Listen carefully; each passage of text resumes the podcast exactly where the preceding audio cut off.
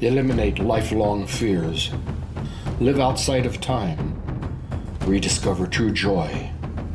Who are you and why are you here? Walk in balance.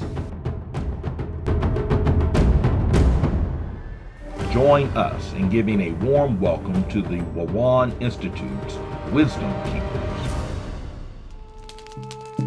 Kitanodawe, Misa Shigwa.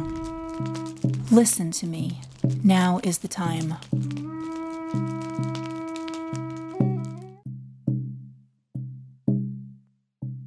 Merry Christmas. Merry Christmas. It's Christmas 2018. I'm Kelly Talking Heron Pavlovic. Jim Great Elk Waters. We hope you are snug as a bug with your family celebrating this day and that so far you've gotten everything from Santa that you wished for and then some. Absolutely. And the TV is just going to be filled with entertainment that, that each of you individually will, will be able to find something that will make you happy. Today is a great day. I hope that the gifts have come to you have been the kind of gifts that you really need, that you really want, that make you feel better. And I hope the gifts that you've given are the same. So, we thought it might be fun today to talk about Christmas tradition in our household. Both Jim and myself grew up in Christian households that celebrated Christmas every year. And, you know, every household has their own twist on the holiday. Every household has something that they do that might be a little bit unique from the next family down the street. A lot of things are the same, but some things are just unique. In my household, the thing that was unique was that we would have two gift opening sessions. We would have one um, at our house, and we would have one on my um, aunt and uncle's and cousin's house on the next street and we would spread it out over two different days. And I'm not exactly even sure how this got started. I think I vaguely remember that that it got started in my house that I was allowed to open one gift on Christmas Eve and I could choose which one it was from under the tree. And then somehow it migrated to we were all opening all of our gifts on Christmas Eve. And the other tradition that we had on Christmas Eve was that we always had the food for that night was always this large party tray of cold cuts. Ironically, we would always get it from the best Jewish deli in town that we could find and would have them make up this great party tray and then potato salad and macaroni salad and dill pickles and rye bread and white bread and different kinds of cheeses. And my grandmother would have been baking for probably weeks by then with Christmas cookies and the fruit cakes that I, I told you about a couple weeks ago.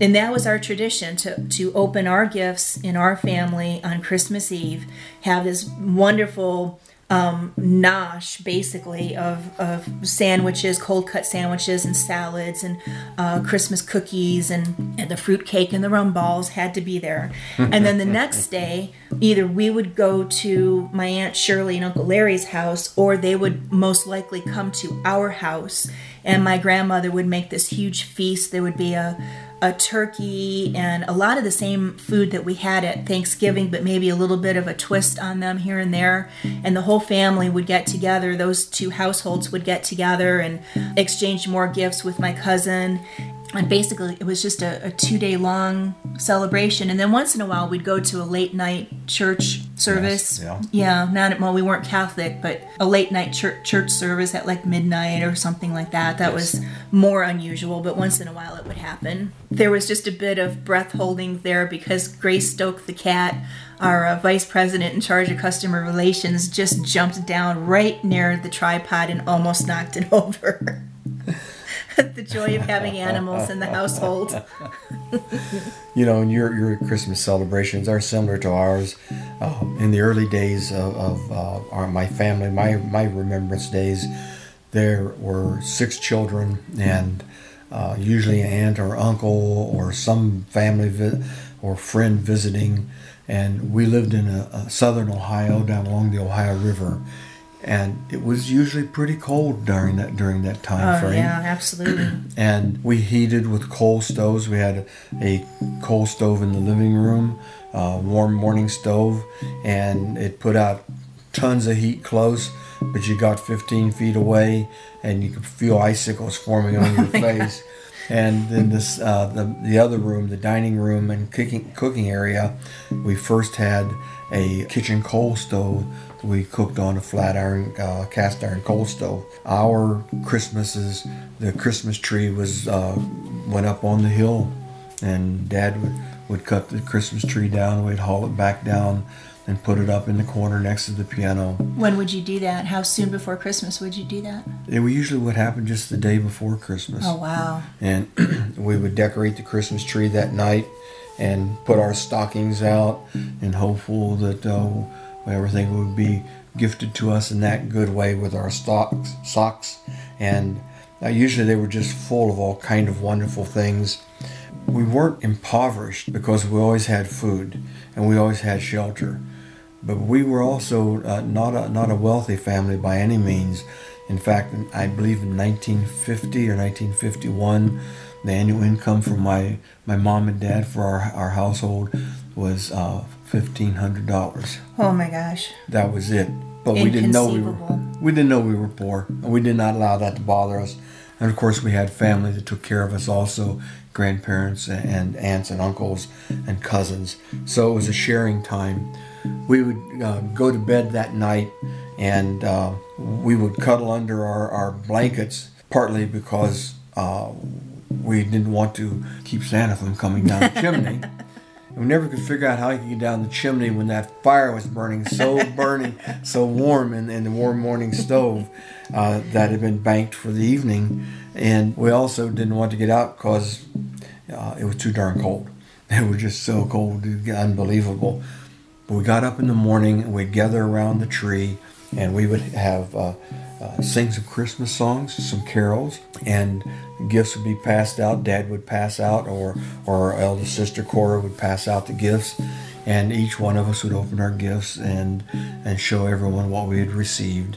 The stockings were uh, uh, always a special treat because in there there was always the uh, um, the traditional balsa wood flyer plane Oh. that you put together, and also every year in my sock was one of those flyback balls attached with a rubber on a ping pong paddle. Oh, the paddle, yeah. yeah, you know, you I love blink, blink, those. blink. I can never hit the darn I thing. I can still smell the rubber of that ball. But you know, I, I would have that for like three days, and the string would break, and the ball would uh, uh, be. I'd use the ball for all kind of things, and the, the the paddle would disappear. But it would miraculously reappear Let when I did something wrong. I got more blisterings from my Christmas gift. You cannot, and I could never put it together. I mean, it was just, oh, I got a great gift. Look, I'm going to try it this year. I'm going to master this. I'm, you know, three days later, the ball's broken. Never mind. Christmas was like that. We would go up to church and we'd spend a church morning, a late morning service at the Methodist church right up the street from where we lived. The street was uh, a, a gravel street and uh, usually was covered with snow, which is also something that would happen on that, that holiday and that time period where the uh, the menfolk of the community would either get a, a John Deere tractor or a, a truck that could really pull, and they would put a rope out behind it For and- sleds? for sleds. And you grab a hold of the rope and set on your sled, and they would tow you all over the six streets in town. Go past all the 200 people that lived in the town. Wow. And, and it was a glorious time. I know that also that uh, my family, my dad, I think, and my older brother, uh, Capish Tex, built a sled out of uh, 2 by 12s and they would haul that one up uh, on Old California Road and uh, would slide it down the hill at, at breakneck speed as, as teenagers would do, and they also would tow it behind uh, uh, the tractor on the street or the truck on the street uh, in the in the town itself. But the festivities were there, and you know, Kelly. One of the things I really remember, and probably my most this is silly. Most poignant and, and, still beloved thing about Christmas are those silly bubble lights. I love the bubble lights. You know, we had them on the trees and uh, the Christmas tree, and the, the Christmas tree was just festooned with ancient uh, glass balls. Oh, my, and, yes. and uh, Those lights that used to get hot.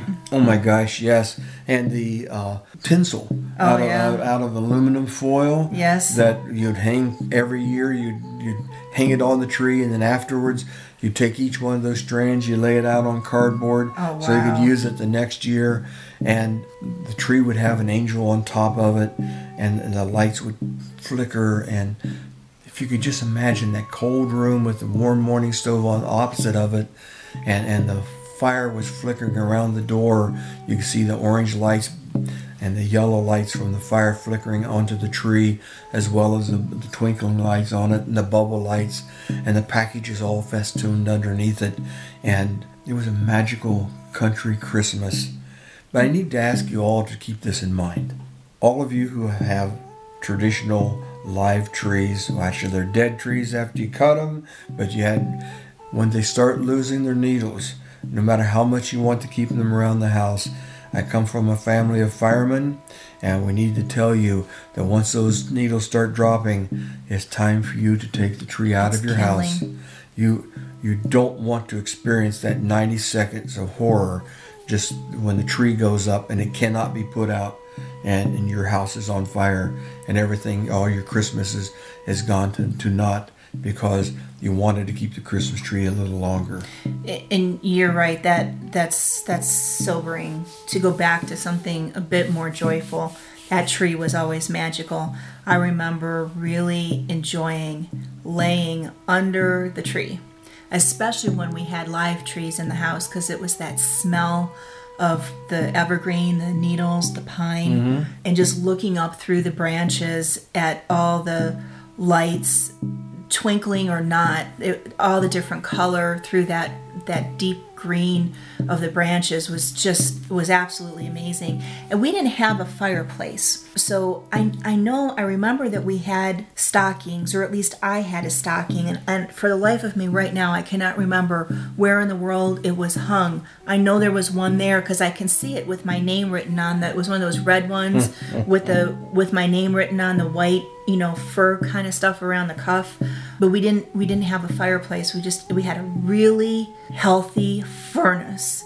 And boy if you got cold from being outside building a snowman or playing in the snow or whatever and you stepped over that register in the floor and the furnace came on holy cow was that awesome it, it was just it was instant warm and just that feeling of of everything's going to be okay because i'm getting warm again. I remember uh, one of the things i liked about the holidays was flannel pajamas. I know a lot of people didn't like them but there was something about that it must be the holidays because they got my my flannel pajamas out.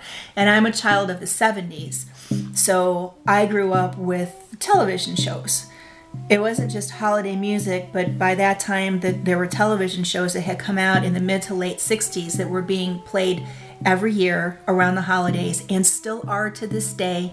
Charlie Brown Christmas, The Grinch Who Stole Christmas is my absolute favorite. Frosty the Snowman, I always cried at the end. Rudolph the Red-Nosed Reindeer, I always was always rooting for the the toys on the on the island of misfit toys. oh and what do you call it? The what was that white monster scary thing? It was it was always it was always disconcerting. And then he turned nice. And everybody was happy again. So i grew up with all of those television shows that came on within a, a week or so before christmas. And that was just that was kelly's time in front of the television because it was fun to watch those those kids shows. In fact i'll be honest with you there's a lot of them i still watch. I record them on a DVR now and watch them, but I, I still watch The Grinch and Of course, and, and for me, uh, the ultimate Christmas story is White Christmas with Bing Crosby. oh, that has become a tradition now, thanks to you. It is uh, it, is so moving Yeah. because I was a war baby, and all the, the men in my family were coming back, and my sister was uh, um, as a young man, a young boy. My sister had uh, joined the Marines, and she would come in uniform, and it, it, it's just a poignant time for us. A Holiday Inn, which was a spin off of that, Right. And what's the one with Jimmy Stewart? It's a wonderful life. It's a life. wonderful life. Oh my goodness. Yeah. What great stories. Yeah. But you know, we had another tradition in our family, and I'm sure all of you had the same tradition. You go visit Santa Claus at the uh, at the department Oh, store. I forgot about that. And you would um, Santa Claus would say, you, "You need to be good because I may not come to see you, uh, or I may put a lump of coal in your sock. well, folks, we're country folks. You don't put coals in socks when you're going to put the coal in the fire to keep it burning. But if you're really bad, and you can ask some of my family members, you actually got what we called horse apples. Oh wow, yucky. Uh, just you let your mind go with that. But it was horse apples in it in the stocking, and you didn't get any presents. Obviously, you'll get the present after a while, but that was that moment. Just enough when- to put the fear into you. yes, and so every year you would think, well, I'm not going to get any presents this year because I've really been bad this year. and there's times when I didn't, I didn't deserve one present. I tell you that much. The feasts were wonderful. The the warmth of family and friends, uh, the singing, the the caroling, the um, the church services, and the smelling of the oiled floors of, of the old country churches, and the smell of sweet smell of, of coal fires burning, and the wood fires burning. It's all nostalgic, and whether you come from a cold area or you come from a, a warm climate, the this season of, of Christmas is special for all Christian people. And before we wrap up this uh, last and final podcast for this year, I would like to ask you, Jim, to please tell the story of Mrs. Santa Claus. Well, that's not fair. my family, my dad's family, uh, George T. Waters and Jessie Ada Lucretia Price Waters, my grandmother, Ma Jessie, ran a, a small restaurant and tourist cabins and had a couple of good golf gas pumps out in front that was on Route 52 between Cincinnati and Huntington, West Virginia on the Ohio River. Back in that day, that was a major route that went all the way from Montana all the way over to the uh, East Coast and, and South Carolina. People would make a time to come by and stop there. It was it was a destination place and it was a layover place. Every year after Christmas, they would take many of the profits from their year and go to uh, the, the the cities around on the white sales in January and buy toys and clothing and books and, and other items, gifts. And all year they would store them in one of the cabins. And come Christmas time, they would work with the, the local people to find who needed to have Christmas that were not, not going to have Christmas. And they would schedule to have uh, perhaps coal delivered to the house where the folks didn't have enough uh, fuel to keep their house warm for the winter. And they would make sure that every child that was on that list had a toy, had a new coat, and had a book to read. When my grandmother passed, unfortunately, in, in her middle age, down in Florida, having a grand time after after Christmas. And uh, when they she passed and she was brought home for the funeral, they uh, called her Mrs. Santa Claus. And our family plot set up on the hill above the store, uh, overlooking the Ohio River, and that's where my grandmother would sit up there with her chair and just look out over her beautiful mountains of Kentucky across and down the river. And all the people of that very impoverished Adams County and Scioto County area came together, put their pennies and nickels and dimes together to buy a beautiful large headstone that had the, the inscription to Mrs. Santa Claus. And uh, it's, it's so moving that, that it just, uh, those are pretty big boots to fill. I got to tell you that much. And she was Mrs. Santa Claus. But I need to tell you, her husband, George T., Big Dad, was just as much a Mr. Santa Claus. They did it together. And that's our family tradition. I know each of you have family traditions and you have things that you would want to share. Again, we would love for you to share these with us. You can write us at the keepers at wewan.org. That's the keepers at wewan.org. Or send us an instant message through Facebook. Any other ways, go to, Topawaka.com and leave a note there. And on that note, our dear friends, that story is exactly what this time of the year should be about. We hope you're enjoying your family and your friends, and that you're warm, and that you're well fed, and that most of all, you're filled with joy. We're so thankful that you have been following us, that you've been our friends in our circle, those we have met, those we'll never meet, those who follow us and find value from what we share. We hope you will continue. We send this prayer up for you that the blessings of this holiday season be your gift for the future. From our house to yours, Merry, Merry Christmas. We'll meet you back here next week to talk about New Year's, the traditions, and talk a little bit about resolutions. Have a wonderful week. Ho, ho, ho! Merry Christmas! This has been a production of the Wewan, copyright 2018. For more information on the Society and Institute, visit powaka.com, P O W A K A.com, and wewan.org, W E W A N dot O R G.